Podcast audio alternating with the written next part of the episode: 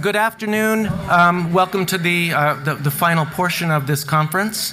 So we're going to have a, um, a panel discussion um, about the Lost Boys, um, about so because the, the young women seem to get so much of the attention, Alasdair and I have been saying for a long time that we need to focus a bit more on the boys, and we've had some nice conversations with Benjamin before about this subject, so we're, we're, we're uh, enlarging our group. Uh, Richie Herron made a really important point in the program, as he said, where, where is the voice of someone who's actually been through the experience, who got caught up in the ideology and t- the transition and who has been harmed by it.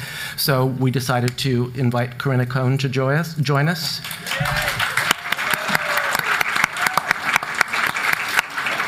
We also thought we'd be crazy not to include Marcus Evans since he was here, so we've asked him. Everybody else, yes? And uh, I think you know me and Alasdair and Benjamin. Who? So, um, what do we mean by lost boys? Mm. Take that one. And Alasdair, you came up with that term because no, no, no, no, no. I didn't come up with that term. The leader of the what we called the boys group, so the group of parents of boys came up with that term, and suggested that that be the term that uh, was used as the title for my series of articles. Although, of course, you don't actually get to choose your own title, because I would have gone with that. I think that's a fair description. I think it's a, and you know, The Lost Boys, Peter Pan, Never Aging. Yeah. I think that that's a key point that. Mm. And it's actually about both sexes. That a lot of the time it's I want to be a boy or a girl. It's not man or woman. It's, it's kind of like almost like I want to move diagonally backwards rather than forwards. So I think boy is fitting in some ways. So yeah, was, that was her. Came to her in a fever dream, she said, which is a very her thing to say. One thing I've noticed about the detrans, um, through the detrans stories, uh, the uh, the person who wants to transition doesn't see themselves as an old man or an old woman. I do see some some women not wanting to be an old woman. They they want to take a different like aging path, but they don't really see themselves in the future as becoming like a, a man of industry or, or, something like that. There's this other kind of um, nefarious kind of idea that's that they're dreaming up. And I wonder, Corinna, if yeah. you want to talk about your projection into the future of uh, of what you wanted to accomplish through transition. Uh, that's that's an interesting question. But before I do that, I, I, think this might be slightly cathartic. On the count of three, can everybody shout out my pronouns? One, two, three. He, him. He, him. Dickhead. Right. Sorry. I, I did not have male role models that I could see as people who I wanted to become when I grew up. So my father was 40 years older than my mom, so he was 60 when I was born. I, I couldn't see myself becoming an old man like my father. Like I, I had no picture of him being a young man. Um, because he was so much older, I didn't have any men on his side of the family who were part of my life. And um, although my, my mom had several brothers, they were uh, a, a, lot more like Alasdair than any, anybody else. What does that mean? tall, tall, masculine, uh, you know, sort of butch, I guess. Okay. They were butch. Um, I, I, was expecting an insult. Go on. Yeah. No. Who are you talking about? Yeah. Thanks. Uh, and I, I, just didn't see myself becoming anybody like them. Uh, but my, my mom, who was a lot closer in age to me, uh, fortunately, uh, she um, did all the outside outdoor work. Um, she was worked with her hands. She took, she had uh, fantastic small motor skills. Would take apart all the, the engines and put them back together. And and so in my mom, I almost had a, a more relatable model of somebody who I could become than my my dad. And uh, I I sort of needed an adult male who was more creative, more weird, more more willing to uh, dress in just uh, flannels and collars. You know, so somebody who was who had had something, some, something that I could go to them and, and talk about stuff that, that I just didn't understand with anyone else. Mm-hmm. And and did transition were was transition uh, an attempt to um, find your own role model, or or to how did how did transition mm-hmm. figure into the role model or the lack of the role model? Uh, and, and, specifically by transmission, uh, transition, I mean what you wanted to become through transition, like the woman or the female that you were chasing after. That's uh, hard for me to parse that, but give, give, give me a, uh, try uh, give me a shot at this. Um, I didn't want to. I had a very difficult time making friends with my peers. Um, when I when I was very young, when I was in the first several years of elementary school, um, I had more, I had female friends, and uh, up to the point where people were saying you have to stop playing on the at the gymnasium with them and go go do other stuff. Like like you can't do that stuff anymore, and uh, I just didn't. I didn't make friends with boys. Uh, I had one male friend all through elementary school, and then I had like two or three male friends through middle and high school that like you know not not tight but just people who let me hang out. And uh, i just thought given that i couldn't really relate to my peers and given that a, n- a number of other factors um, i somehow got into my imagination that if i were a girl then it, like people wouldn't tell me not to play with the girls anymore uh, the boys wouldn't beat me up anymore because I wouldn't be the, you know, I, probably they would, right? Because you know, uh, but I got into my head if if that wasn't happening, then I'd have a means of escape. So it was really more of a, a escape plan. And you know, this is called Lost Boys. That's sort of how I got lost. Is I thought, let me, you know, give me a way out of here. Yeah. Um, well, I like to follow on from that a bit. But I mean, here are the sort of provisos. First of all, what I'm going to say, it's not a one size fits all, as we all know. And the reason we become who we are is multifactorial, the, you know, the social environment. And, and the genetics are important. Uh, it's nature, nurture, it's not either or, it's both. So everyone comes with their own particular sort of, you know, take on the world. Um, but one of the things that, that I see in a very small sample of people that I see is that often there's, there's a sort of situation where, in terms of the lost boys, there's a sort of over close relationship between, uh, uh, you know, the mother, let's say, and the child. Sometimes the boy child is a support to mother. Yeah. Um, and and sort of can't find their own space. They're sometimes anxiously attached, sometimes very sort of compliant and supportive, um, and that often, you know, you find that the father is either absent or is some version of what's called toxic masculinity, uh, an aggressive, violent man. So there's, so in terms of the lostness, there's some sort of caught in a sort of a in a sort of relationship with mother in which they can't find themselves, and there's no alternative or, or no, no one who helps mediate the relationship between mother and son. Um, and yeah, so this is a, now this was actually written about many years ago in the Portman. It's all buried, like no one sort of is interested, but but it's there. I mean, this is this is old this is old psychoanalytic knowledge. But I've, I've sort of discovered it since working in this area.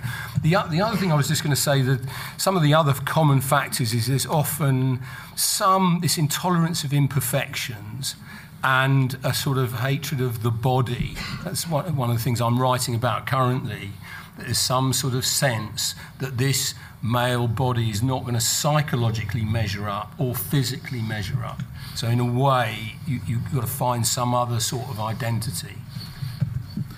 That that moves into Joe the work you're doing on shame. I'm wondering about like negative affect and and how men process uh, shame, uh, sexuality, negative emotion, and, and not feeling worthy, and, and the the insights and the research that you're being Yeah, well, just continuing on from what Marcus just said, I think that I think every single one of the young men I'm seeing um, have been influenced by the, the particular cultural moment and this messaging that makes masculinity out to be something toxic.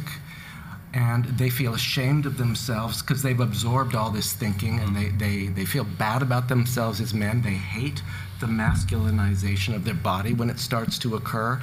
They, they, they think they're going to be threatening and predatory. Uh, um, I, will talk a little bit about it later. So um, I, I, do see that this trans identification, escaping into a female identity, is a way to, to get to, to escape from shame, to escape from all of this sense of being this this horrible, toxic male body. Yeah.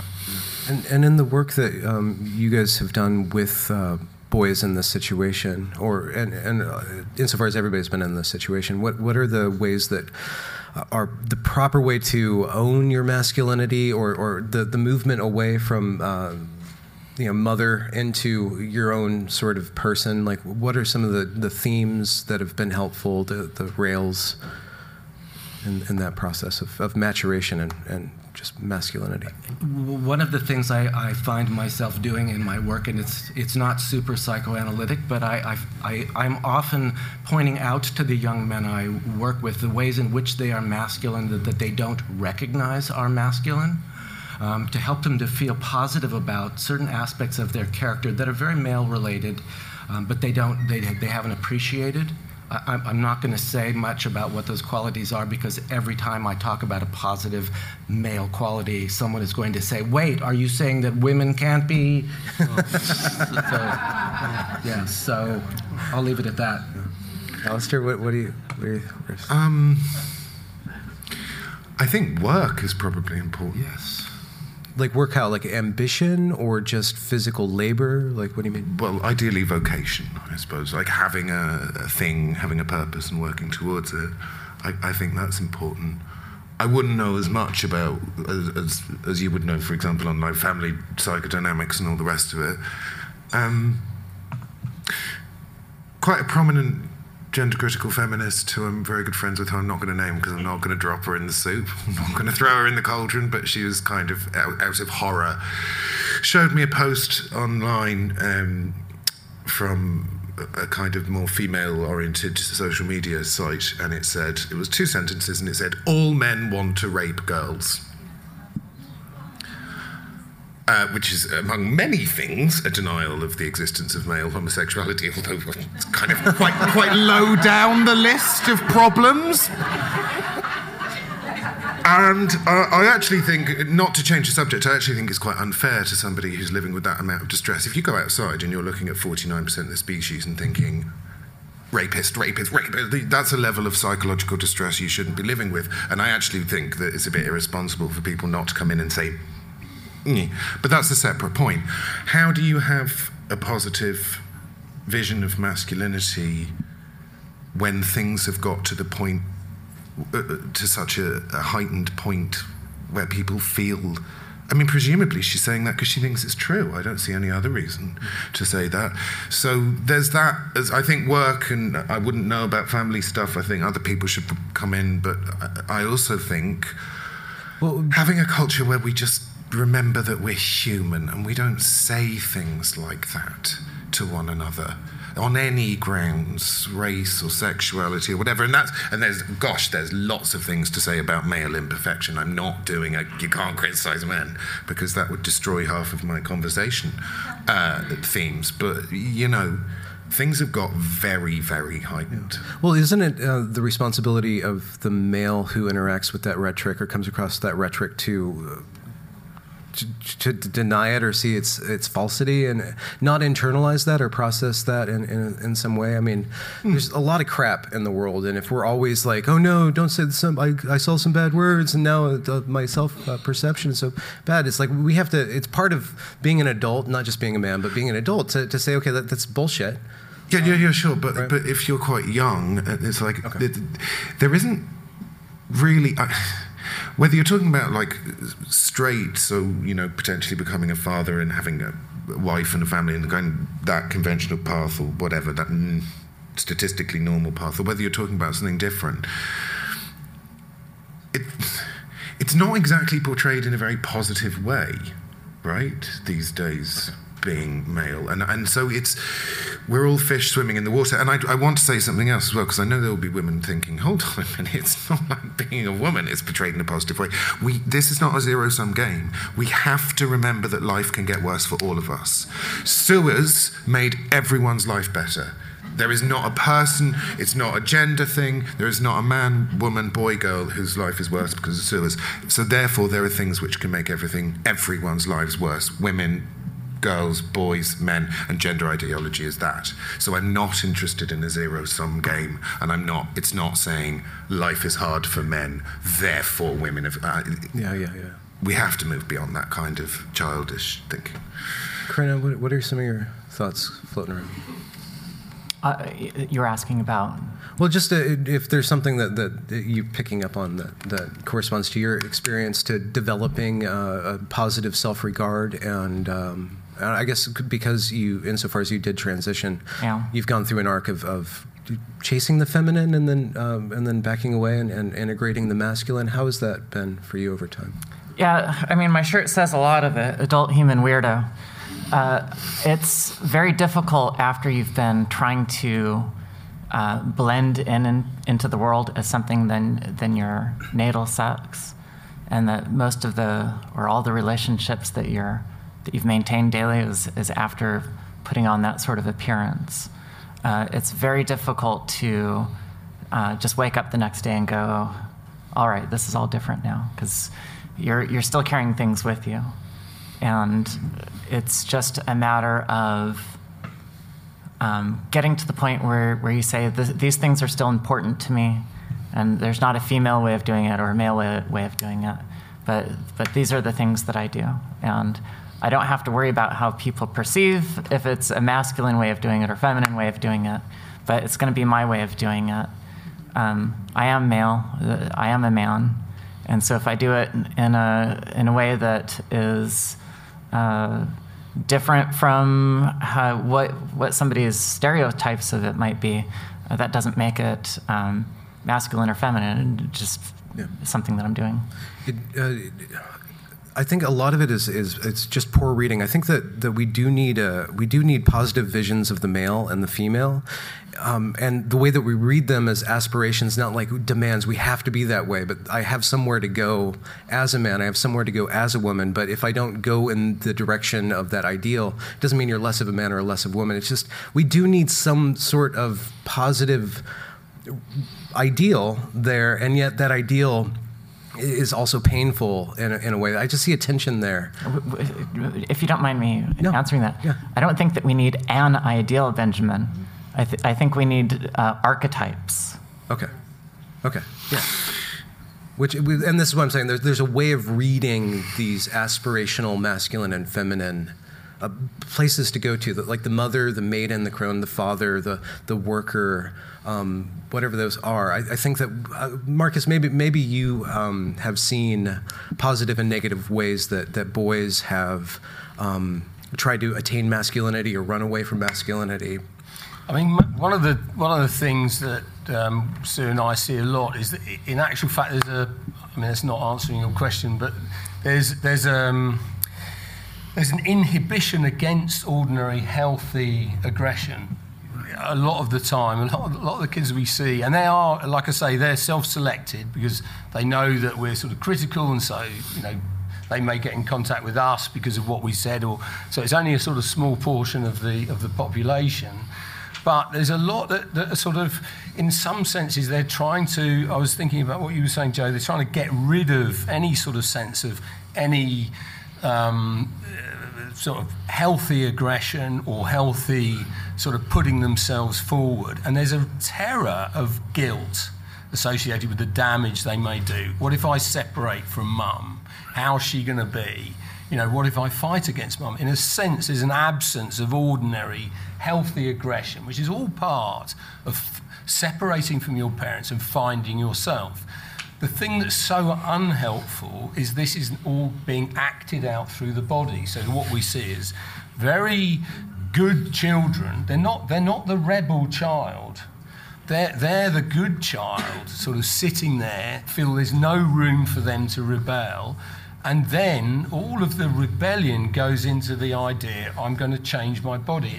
So it's not a psychic fight over who they're going to become, separate from their parents and their ideals, and how much they identify with themselves, with the parents, and how much they separate from the parents. But it's it, it's sort of all acted out through the body, um, and uh, and that is driven by a wish for a sort of powerful intervention, as if the mind, you know, because of course, when we're when we're I was speaking to someone just before lunch, and, and I thought a key thing is really you could put a gender to one side and say this is about a struggle for identity. And in terms of becoming yourself, I love your t shirt, by the way, it is accepting you as you are, warts and all. You're going to do things that hurt people you love. You've got to live with that a bit. You try not to hurt them too much, do anything too stupid. But we're always in a sort of conflictual environment. We're trying to get along with people, you know, you love people, and that's a passionate business, and then you hurt people that you love. But you're having to sort of tolerate that. And it's the intolerance, both in the kids and in society, which is so unhelpful. I, I, think it. I think it's. Isn't it Sasha who says who talks about identity foreclosure? That right. the trans identification really stops all of that whole yeah. process of individ- yeah. individuation and identity formation. Yeah. You brought up uh, healthy aggression. There's also healthy desire. If you guys want to riff yeah. on that, like what what is healthy aggression? What does that look like? We all need aggression to live in the world. You know, you can't you can't have a world without aggression, and there are different sorts. There's sadism, there's cruelty, but there is also healthy assertion of your view, yourself. That's what I, that's what I'm really talking about, and we all need it. But one or two of the kids I see is, is if they're going to their masculinity is associated with aggression, which they are trying to eradicate. And rather than find room in themselves for their aggression and any guilt which might come with taking assertive action, which has an impact on someone else. So you, you, it's a sort of, um, yeah, it's a very, very uh, violent defense. I'm going to get rid of. Well, and what's yeah. paradoxical about that is that they they're they're frightened of and, and uh, feel ashamed of their aggression, and so they cut yeah. it off. And at the same time, on on on an unconscious level, they feel like failed men because they're not able to express any aggression. Yeah. Hmm. Could, could I ask a question? Because it just occurred to me. What if what if you have aggression and you really hate physical confrontation, but you want to channel your aggression socially? Yeah, well, I mean, the, bo- the body. Twitter. Yeah, there, there, you go. You've, you've already answered your question. Don't tweet that. well, I think things start in terms of experience. Someone asked a question about people spending too much time online, and this is another phenomenon we see the sort of seductiveness of living online in a disembodied world in which you're in your head and, you know, on, I don't know, Grand Theft Auto, you can smash up thousands of cars, press the button, and there they all are again. Whereas if you punch someone, there's a, there's, a, there's a consequence to that. So there's something very attractive about kids living in their heads where it, the world is a sort of cartoon place. I can do this, it's had no impact tomorrow we'll start the game all over again. Um, I think sort of learning about the, the implications, as you're saying, for ag- aggression and assertion in terms of your body, that's so important that you're integrating the mind and the body, and we're learning how to deal with ourselves and our assertiveness as, yeah, as sexual beings in the world, you know, um, having an impact on other sexual beings in the world that's not just the only thing that goes on. I mean, it's one of the nice things that you do. But going back to what um, Alasdair was saying about if you're lucky.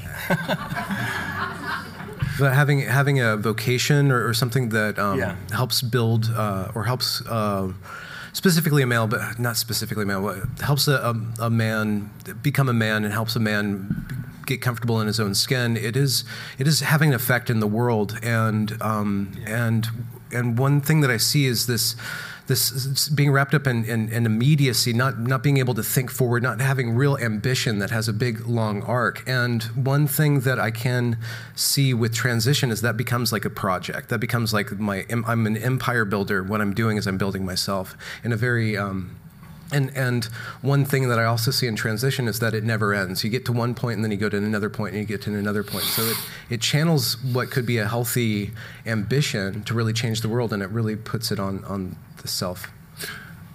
I think a lot of people in here will be familiar with the, the fact that if you if a, if a woman were shaped like Barbie, she would die because she'd snap. Right? People have heard that. If, you, if an actual human woman were Barbie shaped, she would that physical person can't exist, and that's given to girls. Anyone here seen Iron Man, the film? Okay. Just one. Just one. so Iron Man is played by Robert Downey Jr., who's obviously quite attractive. He's a billionaire. He's got a wife. She's gorgeous. He's got a, a mansion, and it overlooks Hollywood. And he can also fly. Uh, and he flies across the Atlantic. And I don't know. I was probably not paying that much attention. He flies across the Atlantic, liberates somewhere that presumably ends in Stan, flies back, has a party. This is just the beginning of the film. I don't think I got through it. But he's still depressed because life isn't enough. And that's the male model that Hollywood is now giving us. And then they decided, stroke of genius, let's have female superheroes who can fly and are beautiful and are five foot two and can do a flying drop kick and take down four heavily armed Russians. And now all the girls are miserable. I grew up with Roald Dahl in Roald Dahl, every Roald Dahl book, and this is really important, has the exact same theme. Something crap happens to a child, and it's permanent. And when they made Matilda, Hollywood tried to rewrite it. So in Matilda, her parents don't love her. It's really unfair. They don't care about her. They leave. And they try to rewrite the ending and say, like, oh, they come back. And it's like, no, the whole point is in The Witches, the boy gets turned into a mouse. It's permanent. Um, in James and the Giant Peach, his parents die. They don't come back. And there's a happy ending, but you're living with something bad and it's resilient. Now it's like, oh, you didn't fly across the ocean and liberate something, Stan, and come back to your beautiful wife and fuck her senseless and do all of these other things. So, what do we expect? There aren't any realistic. We're, we're uh, dissolving anything that we find that's a realistic model for women or men. We're just destroying it. And I don't think that those processes are going. They're not happening in the same way. They're not the same processes. We're different sexes. There's loads to say about how female images, body image, but gosh, social images, and all these templates have gone horribly wrong. But the male ones are just absurd. I mean, they're just stupid. You can fly, you're a billionaire, you're incredibly attractive, and you're depressed. Right, and then meanwhile, Richard Reeves talks about this in his new book. All of these sort of options for middle class, working class men that were considered honorable, where you could earn a living, a supportive family, hard labor, all these jobs that women really kind of don't want to do. We don't respect them anymore. We've shipped half yeah. of them halfway across the world, and men are floundering. You know, mm-hmm. what, where, what are they to do with their lives now? We, uh, we, we have two minutes to wrap up. Do you guys have any uh, closing? Why was that funny? I don't know. Just because we, well, we're men and we're timely. Is that the joke? okay. I, I, I think that maybe with the time left, we should think about if you become lost, how you might become unlost. Yeah, yeah. So think of something to ask. Oh. okay. Um, uh, very, very, very slowly. But um, thank you for. Thank, do you want to come up here, Ben? Ben, ben Benjamin's just. Um, there's ball busting and there, there's there's a point that you have to realize that that you've been dreaming and that your, your dream is not something that you're going to be able to attain. and I forget who came up with this analogy, but there's this idea that you're you're on one shore, uh, on one side of the river, and you take off to go to the other side of the river, and you just never make it to the other side of the river. And uh, at some point, I just realized I'm not going to hit that shore, and uh, that I would be able to um, come back some some way, transformed. Right? You go in and you change, and you come back some somehow different. But uh, there there's a realization that you have to hit that that shore is not available. Mm. And I think, uh, mm. yeah, I, I don't know what else to say. But the, the, thing is, dreaming, you know, of being superhero, whatever. I mean, it's all part of life, isn't it? we all need a bit of omnipotence to get us going. Otherwise, no one would ever write a book or arrange a conference like this. Or, mm. you know, you've got to have, you've got to dream. But the, the problem is, is what happens when you're faced with the reality of all the difficulties. And um, in a way, what you're saying about these comic heroes is that they never face the, the, the, the realities, the depressing realities of our limits. Hmm. And, um, and because we live in a world of so many possibilities, it's as if we're always reaching for the stars and we're intolerant of ordinary depressing limitations. A, a, supervisor of mine used to say, when you get to 50, you realise we're all making the best of a bad job. and um, it's, a diff- it's a sort of middle aged thing to say. You wouldn't want to say that to a kid. But the fact is, it's true. you get to a certain age and you realise how true that is. Hiya, Helen Joyce. Um, I've recently tweeted some things, um, you know, sympathetic to parents who are experiencing their children um, transitioning or, uh, you know, having gender confusion. And whenever I do that, that says anything about boys, I'm always, you know, there are always the same people who pop in and who reply and who say they're autogynephiles. And I'm wondering if the panel has any idea why there's such resistance to the idea that there might be a novel presentation for teenage boys, just as there has been a novel presentation for teenage girls.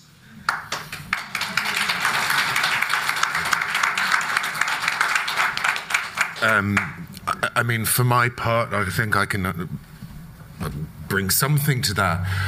There's a lot of black and white thinking here.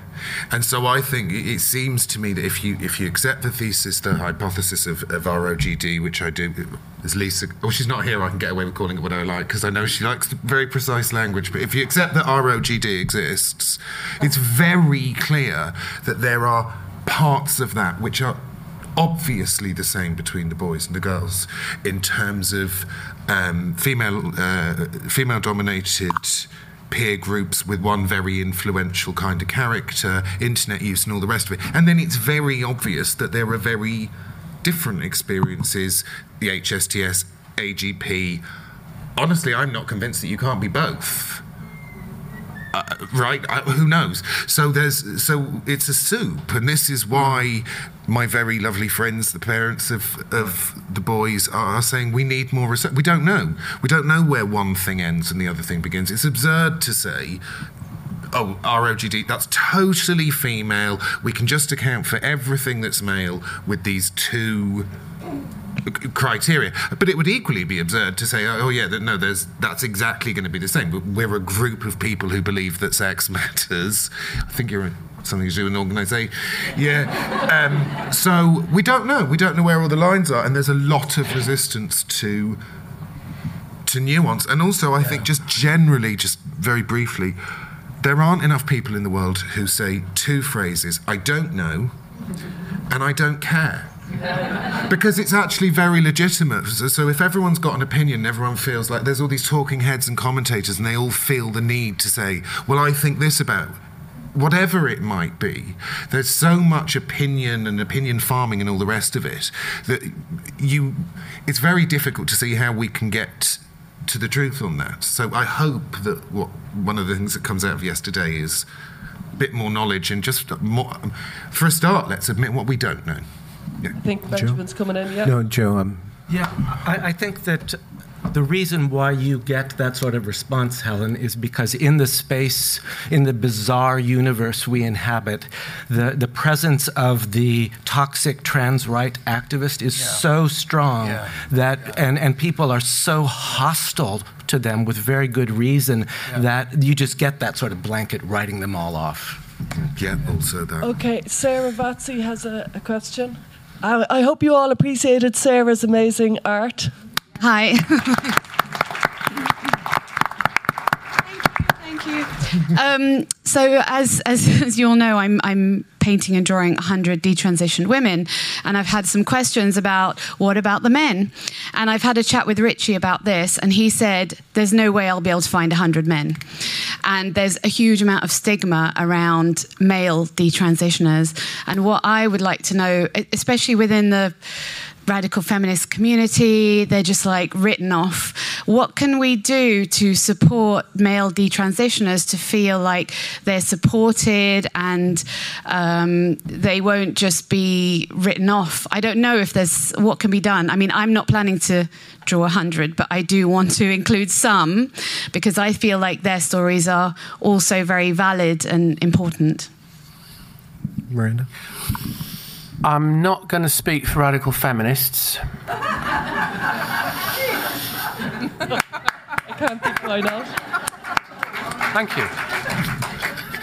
You're very good at deadpan. Why, why should radical feminists worry about boys when the concern is about women and girls? Uh, I think that's. I think really that's the answer. Um, I think. That, that wasn't our point. In. Sorry. I, Is that right? Or? So I'm. I, it's not about what radical feminists can do. I'm talking about myself and, mm. and other people. I'm saying I'm I'm in this world where I inhabit lots of spaces, and a lot of the boys feel they can't speak out because they're just hounded. Um, I'm the one going into the rad- radical feminist spaces, and then if I say, "What about the boys? What about the boys?" I get so I have close friends who are autogynephiles, and I'm as soon as I say, "Well, I care about their experience," I get hounded. I get hounded, Yeah. but I care about. Um, I don't know. Probably people in here are disagreeing with me um, for for even caring. I'm just a caring person, and I think we what we need to open up is to learn why is this happening and to question it, and you know support our sons who might go down that route, and and educate ourselves and not just dismiss them. So I just don't. I think we need to change this dialogue a bit like what Helen was saying. I've, in in my in, in the work that I've done, which is public and is based on interviewing, um, it is based on interviewing. So so with Helen, like what there's there's people who are autogynephiles who are researching autogynephilia who are dealing with their own condition, and w- they they have a way of interpreting the world. So they'll see you tell a story, and they say, well, this is you're describing this other story. So the way that I would do it is like, well, what is your story, just to try to understand. Um, the the Twitter thing where we're the internet thing is like, okay, well, I'm going to judge this person. I, I, I interviewed a, a guy, Phil Illy, who's who's trying to develop a, a more nuanced autogynephilia, where he calls it autogyneph or auto andro or auto something philia. Um, he he, I, I interviewed him Heterosexuality? auto has heterosexuality. Well, anyways, he- he's got like this this terminology. The, the point is, is that I, I interviewed him with a just open, just I just opened myself up. What's your idea? Let's let's hear it out. And I had the live stream going on, um, and everybody was right, just judging him. Like, look at this guy. He just he wants he, he's an autogynephile. He's a pervert. Look at look at him. They just judge, judge, judge, judge, judge. And I just got so frustrated with my audience. Like, why are you guys even on my channel? if you want to judge people, you don't want to learn, you know. But but you can't stop people from being judgy. And and also on the on the flip side, um, there there are going to be uh, people that are in pain. And, and some of the radical feminists, they're operating from just a, a place of brokenness. They, they got really hurt by men. And, and so trying to understand that and letting them be angry. And also with the men, there's these boys who are just damaged and they need to express their anger. Uh, and they need to express their pain. And, and we're witnessing each other being human beings and just like just seeing each other as human beings um, it, it go, goes a long way and and it's not it's difficult because it, it, it's listening, and listening is not loud. It takes a really long time uh, to make listening powerful. So you don't see people listening, you don't see people supporting these these these people, but that support eventually, it, it you know, just like through attention, like I don't want to say prayer, but like there's this there's this projection that, that is healing, um, that isn't a, a statement of agreeing or, or a statement of, of I'm going to defend you, you know, like even, even backing away from the war, giving some private words, or just saying a joke, or just giving them something beautiful that, that has nothing related to what they're, what they're dealing with. It, is, it, it just, that, that helps loosen our grip on, on, on the struggle that we're involved in. Yeah. Very good. I think uh, Vincent, uh, do you have like Hello? Yep. Yeah. Another question over here. Just a second. Oh, sorry. One second. I, I, didn't really get the chance to complete what I was trying to say. I was kind of cut, and it was like that. So I'm going to keep it very brief. So first of all, thank you for your kind words. And uh, what I would say, one of the, one of the problems that we've we've seen since transgender really became such a big thing in the last 10 or 15 years is the way that the self identified transgender woman, in scare quotes, is so eagerly kicked out of the man box and left to be dealt with by women. And I think men can be nicer to trans women. I think men can be nicer to other men. Uh, and I, th- I think gay culture can be nicer to effeminate men. Why I started, why I stopped calling you she. We had that conversation outside the pub, and I said, I'm, I'm making a hypocrite of myself here because I'm telling you we need to bring you, you're as much of a gay man as I am, and then I'm calling you she. What's that? Now that's to be negotiated between me and you because you're my friend and we're not doing pronoun policing, but it's, you know, we do have to, we do have to open that space. Yeah. Yeah. Okay. Just one one footnote. Like rough and tumble play. It, it's not nice, but it's fun. Boys need a little ball busting, and, and we need a little we need a little room to like be a little aggressive. I think there's positive aggression and healthy aggression that men need to express with each other, and, and that is a form of love. Actually, it's a form of, of loving each other um, to, to push each other around and stuff like that. I'd, I'd like to say something very briefly about autogynephilia, if I may, mm. because what I wrote has been somewhat controversial because I didn't really mention it and I want to defend my position, which is that I met a group of women who, back then, things were very different and they had no outlet, basically. Nobody was listening to them, and I, I wanted to tell their story. Um, and I think there are certain people who, who think that I therefore believe that AGP doesn't exist. What I will say is I had a friend who worked on a sex line. She was an act- she was trained to be an actress, and she decided to work on sex lines. And she had one client who was a guy who would ring up and she had to pretend to be a chicken. and anyway, the His end name of it, Diogenes, that, or I'm going somewhere with this. At the end of it, he she would put him. She had to tell him what he was doing, and in the end of it, she would put him in the oven and he would finish, and that was the end. Men are weird, right? That's weird. That's very, very weird. But the problem is. Why? I've actually told you that story. No. I've told you that story. We're just going to go two more questions. But just let me finish. Let me finish. Let the chicken story get flesh itself. The point is this: men, there are men right now all over the world doing weird sexual things, which are shameful and embarrassing.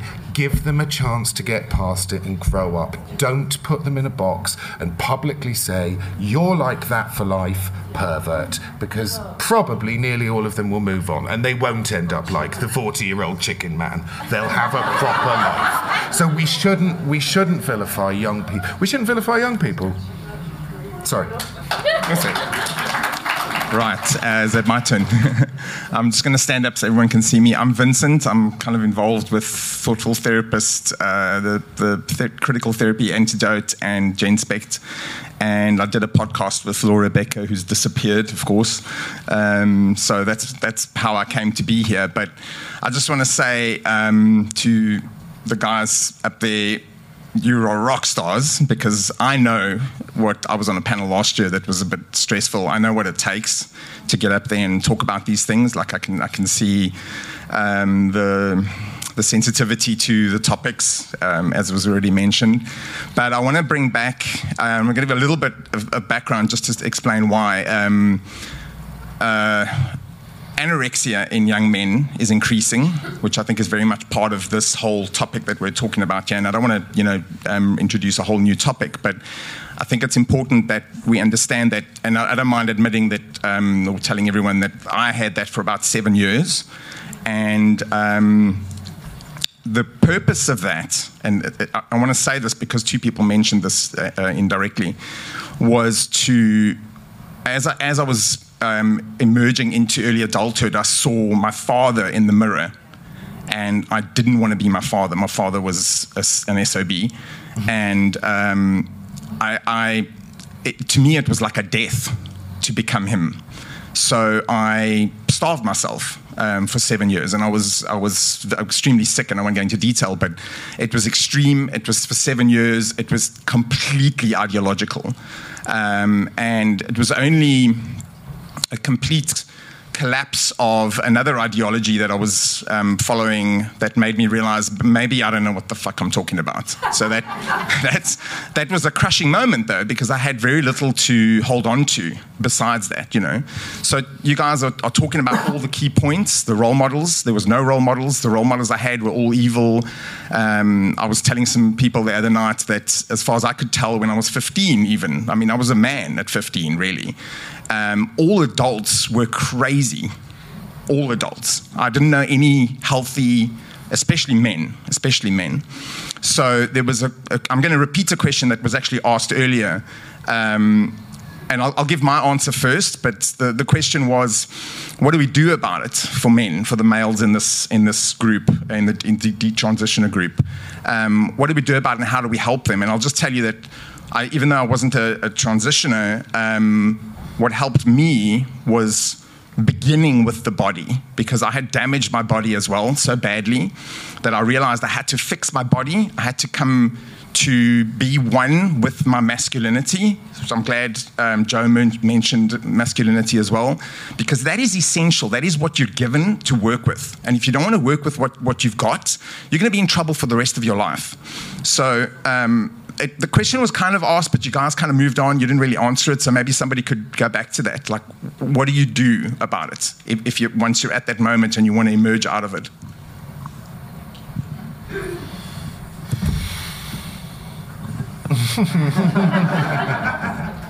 I mean, I suppose one of, I mean, I don't know, people do all sorts of things. There's no answer, is there? People work things out as they go along. Um, I suppose what you need is help to just sort of. I was, I was thinking about a lot of. You see, I was, I was just thinking about the uh, the sexualization when you're talking about AGP. It's a, it's a sort of sexualization of, of a sort of fantasy of intrusion, in my in my view, and and there's a sort of there's a sort of manic triumph. We, we all like, you know, being manic from time to time. I'm going to go and have a few beers this evening, well earned. But, you know, the, the, the idea that you can triumph over what you've been given. Um, there's also envy that comes into it. You see, the envy of difference. They've got something I want. I'm going to I'm going to occupy. I'm going to take up occupation.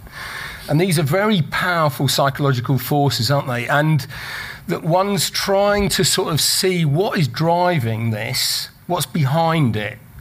Um, because, like you say, you know, if you're AGP, you know, it's an unhappy place. You may be triumphant, you maybe feel you can get into women's spaces and you dominate, and etc. etc. but actually, you're quite tormented you know, it's not, it's, it's not a happy way of existence. So, in some senses, you're needing a setting in which you can be helped to sort of step back and sometimes step down and think about what's driving this. And that's often very difficult because you're not wanting to stop and think because that would lead to some sort of depression or collapse. You mentioned a collapse. You were able to collapse. That's a healthy response. Um, and some of the time that's very frightening. And people want to sort of push on, bit like the legislation. The talk today about the legal thing, and and um, she kept men- mentioning there's no gateways. If thought, I often think thought is the gateway in which we examine what's going on and what's at stake. At the moment, politically, there's a wish to drive through any pause for thought, but it's the same clinically Do you want to stop and think and pause? No, I don't. I might collapse. I might be faced with depressing things about myself. Maybe I'm more like my dad than I'd like to think I am, etc., etc. And there you're faced with the possibility of psychological collapse and put your foot on the accelerator, through you go again with some sort of manic triumph. Anyway, long answer to your I'm question. just going to. Uh, Stephanie's going to ask a question. Uh, Stephanie's going to ask a question, and oh my God, de- definitely Ka- Kathleen and uh, definitely Sue. But I'd like you three in a row. Uh, to kind of ask question, make a comment, and then um, you can answer the three in a row. And then I do think a coffee would be very nice. Sorry. I'll try and be really quick. Um, it seems to me that the cultural models that girls have to have to are supposed to aspire to are uh, kind of presented as good models. You're supposed, you know, the beautiful woman, the ideal woman, whereas male uh, role models we, we tend to be idiots. You know, we're, we're I think we, we missed out the inept husband in the list of ways that men are represented. Total idiots, while the women are all emotionally intelligent. Um, and so we're invited to laugh at men. Very, I think it's very upfront. Where that's what we're invited to do. Whereas we girls growing up have to cope with role models that we are supposed to inspire to. So it's quite. It's, I think it's very different. But I would like to ask, or just throw it out. Um, my, what I think is different with boys is they've got to aspire to either a, a, the alpha male or the beta male. That's very. Uh, that seems very a, very sort of upfront thing with men that women don't really have, and whether you can say you can aspire to be a, an alpha male, but also you, you you know being a beta male is also okay because some men's personalities are not like that, but that that seems to be very specific to boys and not to girls. And I think they're better at doing that on the continent. Sorry, I know we're not supposed to. Um, hi, I'm Kathleen. I'm a mother of a boy, and I just want to make the statement that I know a lot of people think it's because they had a weak father, and that is not the my case. My husband was a great father, and they were very close, and I know that's the case of a lot of other parents of boys, and I just don't want everyone to think uh-huh. that it's because they had a weak father. There's a lot of different ways.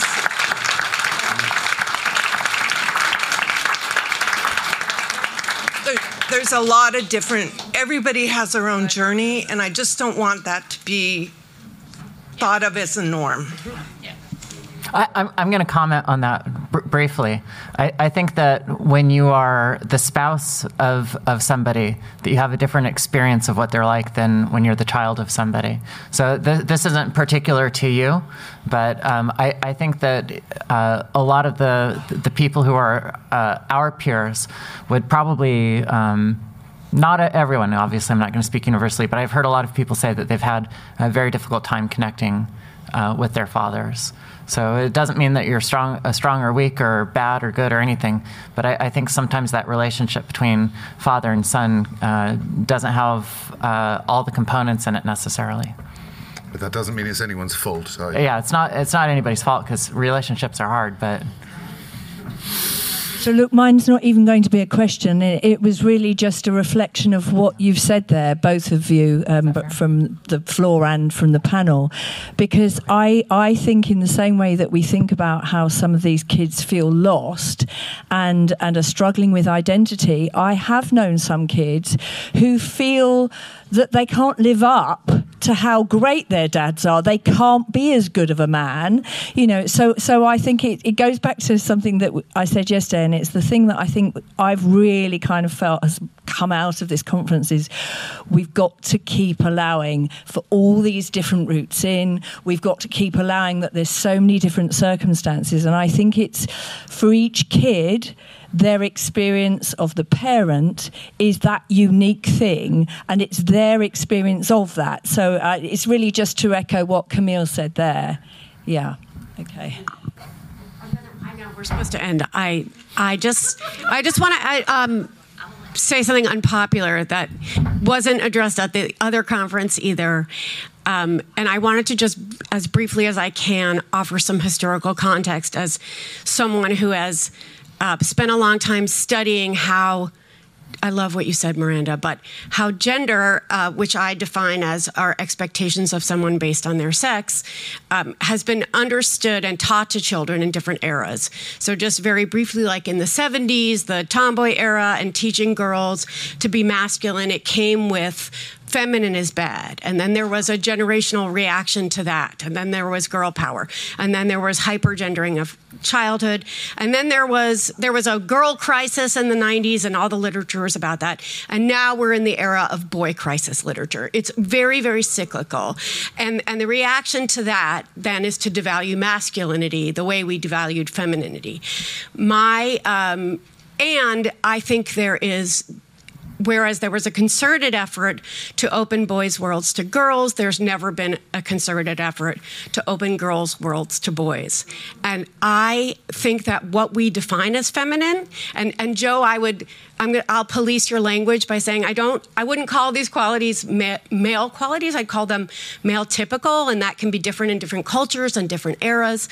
So my solution, which no one has ever taken me up on, is to de emphasize gender or ex- sex based expectations in childhood and to stop thinking of these qualities as masculine and feminine. And that's dangerous in this era where we're erasing sex. But I've, I never argue that we should erase sex. But I offer that there are a lot of qualities marked as feminine that boys don't feel they can access unless they opt out of manhood and the same same with girls and so i'm just throwing that out there because it's my thing and it seems unpopular at both in gender critical and in uh, what's over there yeah, yeah. No, we have to end. We have to end, or we're going to not get the response. She gets the last word.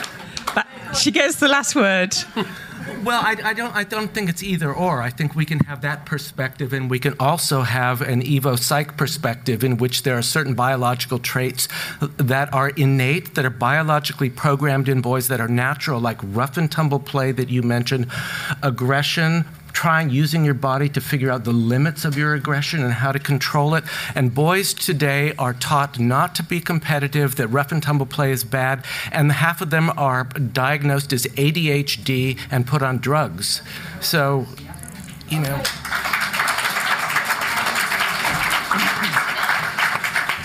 Thank you very much. Uh, it was